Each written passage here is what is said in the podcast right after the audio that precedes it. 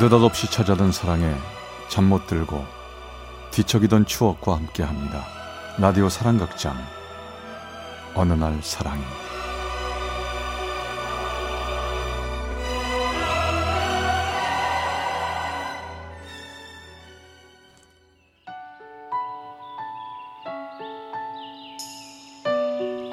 사랑의 체험수기 어느 날 사랑이 제 73화 시골 촌놈의 사랑 이야기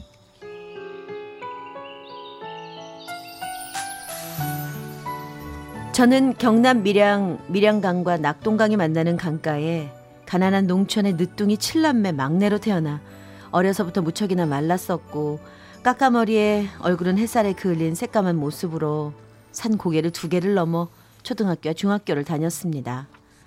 어려서 아버지께서 지병으로 일찍 돌아가시다 보니 살림살이도 변변치 못해서 자연스럽게 고등학교 인문계 진학은 포기해야 했습니다. 얼른 사회에 나가서 나의 생계는 나 스스로 해결해야 하는 걸 어린 나이였지만 자연스럽고 당연하게 받아들인 그 시절. 저는 마산에 있는 상업계 고등학교로 진학을 하게 되었습니다. 진학을 위해 고향을 떠나던 날, 이른 새벽녘 첫 기차인 비둘기 완행기차를 타고 마산을 향해 몸을 실었습니다. 저의 양손에는 어머니께서 준비해 주신 자취생활의 첫 재산이 된 보자기 두 개. 한 손엔 헌 솜이불, 다른 한 손엔 냄비랑 숟가락, 그릇 두 개. 그렇게 타향살이가 시작됐습니다. 그리고 세월은 지나 고등학교 2학년이 되던 해, 그날은 무더위가 시작하는 7월 초순이었나 봅니다. 여느 날처럼 학교 인근 오래된 골목길 안쪽에 있는 한 평짜리 자취방 계다리 책상에 앉아 저녁을 먹고 있었는데 같은 친구가 찾아왔습니다. 야, 오늘 밥 먹고 니뭐할 끼고? 할 거 없다. 방에 그냥 있을 기다. 야, 그러면 우리 창동 놀러 가자. 당시 마산 창동은 최고의 마산 번화가이기에 늘 촌놈인 저에겐 신기하고 궁금했습니다. 좋다. 내도 한 가보자. 저는 새까만 얼굴에 삐쩍 마른 모습으로 슬리퍼를 신고 나들이 아닌 나들이를 시작했지요. 이때 친구가 앞에 지나가는 한 여고생을 보며 아는 척을 하더군요. 야, 야, 야. 오빠, 오빠 이가 아 여기서 오빠야를 다 만나네. 친구는 혼자 점잖은 티를 내더니 혼자 펜팔을 해서 인근 학교 한 후배를 교제하고 있던 중이었던 거지요.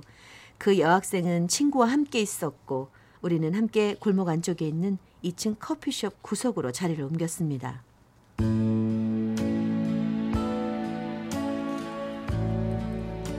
그리하여 얼떨결에 난 내 친구와 앉아 그 여학생 친구를 소개받게 됐습니다. 그 애는 곱게 빗은 머리에 뽀얀 얼굴과 뿔테 안경 넘어 맑게 빛나던 크고 동그란 눈동자 단정한 교복에 다소곳이 앉아 있는 모습을 보는 순간 가슴이 두근거렸습니다. 처음 느끼는 설레임이었죠. 그에 비해 제 모습은 참으로 가관이었죠. 깡마른 체구에 촌티 가득한 새까만 까까머리에 시꺼먼 얼굴. 그 순간부터 제대로 쳐다보지도 못하고 말도 하지 않고 테이블 아래 슬리퍼만 발로 만지작 만지작 하고 있었습니다. 그렇게 헤어지고 난 후 일주일 후 친구가 다시 저를 찾아왔습니다. 야, 친구야. 내가 언뜻 생각나는데 네 그때 와 그랬노? 뭐가? 네 그때 나랑 길에서 얼마 전에 여학생 만났을 때 말이다. 그 여자의 한 포도니만 너 딴청 부리고 퍼뜩 가자고 그하지 않나? 아, 아니다. 뭐 별거 없었는데 뭐. 어, 네 그거 아나? 그때 너랑 내가 소개해준 그 여학생이 네 같은 모습만 처음 봤다 하더라. 그러면서 막 흉보들 하는데? 뭐 시작하노? 지가 날 뭘 한다고? 그래 뭐라 하더나? 전 관심 없는 척 아무렇지도 않게 마음속에 묻고 또 묻었습니다. 그리고 얼마가 지났을까요? 친구와 다시 시내 나갔다 정말 운명처럼 그 여학생을 다시 보게 됐습니다. 이번엔 용기를 냈습니다. 저 저기 커피 한 잔 하시겠습니까? 아, 예, 예 그, 그래요. 무슨 얘기를 했는지 기억도 나지 않지만 수줍게 그 여학생과 얘기를 하고 버스 타는 곳까지 어느새 그 여자애와 나란히 걷고 있었습니다. 헤어지고 돌아오는 길이 어떻게 왔는지 자취방 낮은 천장을 보며 어떻게 잠이 들었는지 아득했던 것 같습니다. 그로부터 일주일쯤 지났을 겁니다.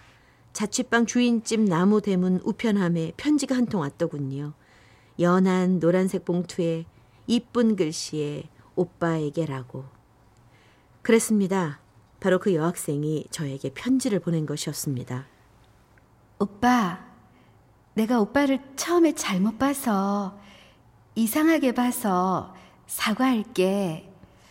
오빠는 참 좋은 사람인 것 같다.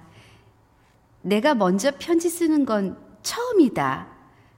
부끄럽지만 오빠가 솔직하고 당당해 보여서 내가 먼저 편지를 보내는 거야. 그 편지를 받은 저는 너무 기뻐서 어쩔 줄 몰랐습니다. 저도 투박한 글씨지만 그 여학생에게 편지를 썼죠. 그렇게 첫사랑이 시작됐습니다. 그 애가 1991년도 가을이었죠.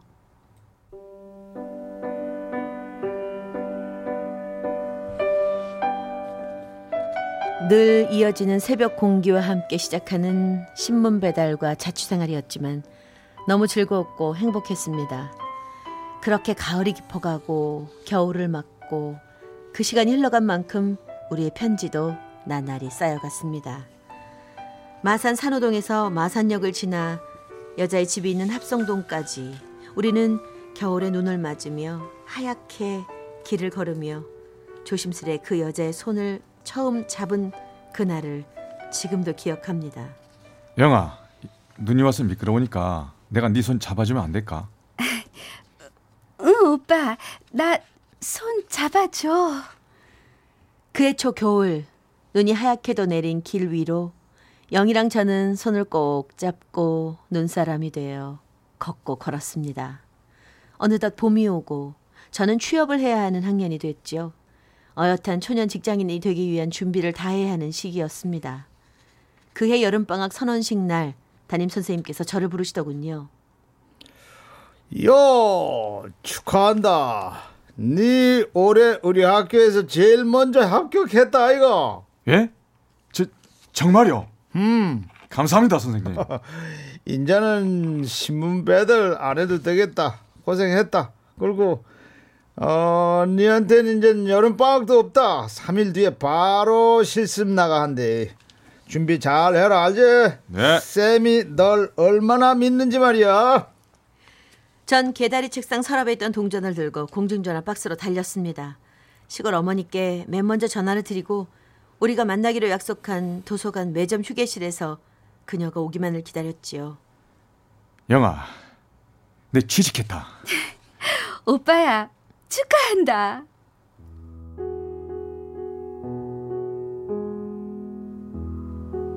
그렇게 저의 직장 실습 생활이 시작되고 우린 열심히 공부를 했습니다. 제가 퇴근할 시간이면 어김없이 은행 앞 계단에서 기다리고 저랑 손잡고 떡볶이를 쪼그려 앉아 먹고 뭐 그리 웃기는 일이 많았는지 우린 늘 웃는 일뿐이었죠. 까까머리에 시꺼먼 얼굴에 촌놈이 어느새 하얀 셔츠, 넥타이, 정장에 빛나는 구두에 익숙해질 때쯤 벌써 한 해가 다 가고 있었습니다. 그녀도 여상을 다녀서 취업을 해야 했지만 운이 따르지 못한 탓인지 뜻대로 원하는 취업을 못한 채 그 다음에 봄 졸업을 하게 됐습니다. 하지만 우리 둘의 사랑은 바뀐 게 없었지요. 그러던 어느 날이었습니다. 오빠야, 내 오빠한테 시집 가면 안 되나? 영아, 내 어디 도망 안 간대. 네 취직 못해서 불안한가 본데 그 신경 쓸 거 없다. 오빠 애가 최고 직장에 안 다니고 있나? 알제? 우리 회사 월급 최고 많이 주고 보너스 무지 준도 않카나. 니는 천천히 직장 구해라. 알겠지? 오빠 니는 내랑 결혼 안 하고 싶제? 참 순진한 말을 하는 그녀가 귀여웠습니다. 오빠 뭐 믿나? 오빠 믿어라. 얼마 지나지 않아 그녀는 대구 큰아버지 댁 한의원으로 일자리를 찾아 대구로 갔습니다. 하지만 우리는 전화와 편지, 우리가 처음 했던 방식대로 한결같이 사랑을 이어갔죠. 그리고 94년 이른 4월의 아침, 저는 해병대 입대를 했습니다. 그녀는 편지를 늘 하긴 했지만 면회는 딱 두 번밖에 오지를 않더군요. 좀 서운한 마음이 들었지만 그녀는 저에게 이렇게 말했습니다. 대구에서 포항까지는 그리 먼 거리도 아니지만 내가 자주 찾아가면 오빠가 힘들 것 같아 참고 참았다. 전 그녀의 깊은 뜻을 헤아리며 보고 싶은 마음을 누르며 참고 기다렸습니다. 그 후 제대를 두 달 앞둔 96년 4월의 어느 날 내무실로 편지가 왔습니다. 그녀의 편지였습니다. 오빠, 우리 헤어지자. 저는 황당하고 어쩔 줄 몰랐습니다. 제대가 채 두 달도 안 남았는데 무슨 영문인지 몰라 차분히 답장을 했습니다. 난 군대라는 조직에 갇혀 있기에 달려가고 싶고 그러니까 눈 마주보며 나한테 서운한 거 있으면 풀어라. 그리고 오빠 늘 그 자리에 있기로 약속한 거 잊지 마라. 알았지? 오빠 제대하면 바로 복직하니까. 전 전역을 하고 금융회사로 바로 복직을 했지요. 그리고 8월에 햇살이 뜨거운 여름날 오후 사무실 자리로 전화벨이 울렸습니다. 그녀였습니다. 갑자기 헤어지자고 하더니 왜 그렇게 찾아왔는지 당황스러웠습니다. 우리 집에서 오빠를 못 만나게 한다. 아버지도 일찍 돌아가시고 집안도 별 볼 거 없다고 엄마가 너무 반대를 해서 내도 너무 지쳐서 어디 도망이라도 가고 싶은데 오빠는 군대에 있고 그래서 너무 힘들어서 그랬다. 괜찮아. 다 이해한다. 난 늘 내 곁에 있을 줄 거라고 약속했잖나. 나 믿거라. 그녀를 원망하지 않았습니다. 그 후 시간은 우리의 사랑만큼이나 단단히 흘러갔죠. 그 이듬해 가을날 오후 퇴근을 앞둔 시간이었습니다. 누군가 나를 찾아 나가보니 그녀의 어머님이셨습니다. 자네, 내 딸이랑 사귄다는 총각 맞나? 네, 어머니. 어머니라고 하지 말고 그냥 내 할 말 있어 왔으니 잘 들어주게. 자네랑 우리 딸이 처음 만난다 했을 때 그냥 한두 번 그러다 말겠지 했는데 하, 참 기가 막혀서 자네랑은 근본적으로 우리 집안이 다 다른 집안이네. 우리 애가 워낙 철이 없어서 귀하게 키우다 보니까네 순진해서 그러니까 그만 만나게. 둘은 절대 안 되네. 죄송합니다, 어머니. 제가 비록 부족하고 없는 집에서 컸지만은 이런 대우 받을 정도는 아니라고 생각합니다. 앞으로 제가 다 알아서 하겠습니다. 치밀어 오르는 이 분함과 격한 마음은 제가 못된 놈이라서 그랬을까요? 아무 말 않고 퇴근을 했습니다. 그 후 그녀에게 전 아무 말도 하지 않았습니다. 그리고 얼마 지나지 않아 IMF 사태가 닥쳤지요. 저도 금융회사 퇴출과 구조조정의 회오리 가운데 다른 금융회사로 옮기게 되었습니다. 그녀 어머니의 반대도 우리의 사랑만큼이나 단호했지만 우리는 흔들리지 않았습니다. 그리고 우리에게 크리스마스가 찾아왔지요.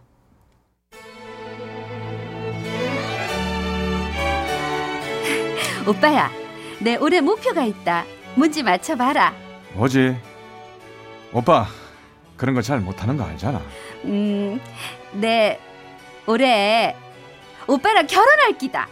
무슨 일이 있어도 우리 여행 가자. 뭐, 여, 여행? 집에다가는 친구들이랑 간다고 말하고 가자. 우린 그렇게 경주로 여행을 떠났습니다. 겨울바람을 피해 햇살 비추는 의자에 그녀랑 저랑 나란히 앉았습니다. 오빠, 당장 결혼하자면 내일이라도 할 수 있나? 응? 응? 뭐 뭐라? 그래 그래. 어, 그, 그래. 뭐 하자. 그래, 그럼 됐다. 우리 결혼하자. 너무나도 밑도 끝도 없는 짧은 대화에서 어떤 결심과 결혼에 대한 확신이 있었습니다. 영아야. 오늘 그 말이 그, 그리 하고 싶었나? 오빠야, 힘들지? 엄마가 오빠 많이 괴롭힌 거 다 안다. 근데 내가 답을 냈다. 뭔데? 저는 순간 그 뽀얀 얼굴에 맑은 눈동자가 어느 날보다도 더 빛나는 것을 볼 수 있었습니다. 그녀는 나를 그리도 한참을 행복하게 쳐다보더니 오빠야, 나 임신했다. 그랬습니다. 어머니를 설득할 수 있는 가장 확실한 방법으로 그녀는 지난 경주 여행을 선택한 것이었습니다. 그 말을 듣는 순간 저는 너무 좋아 어쩔 줄 몰랐지요. 우리는 그렇게 두 손 잡고 서로의 눈을 마주보며 행복해했습니다.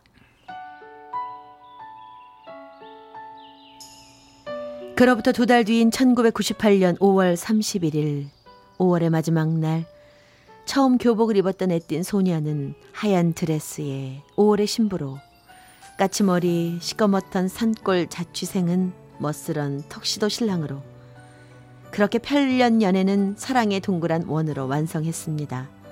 그리고 결혼한 그의 12월에 그녀의 눈을 빼닮은 공주가 건강하고 예쁘게 태어났지요. 시골 촌놈의 사랑을 받아주고 나에게 와준 나의 사랑하는 아내 고맙습니다. 사랑합니다. 존중합니다.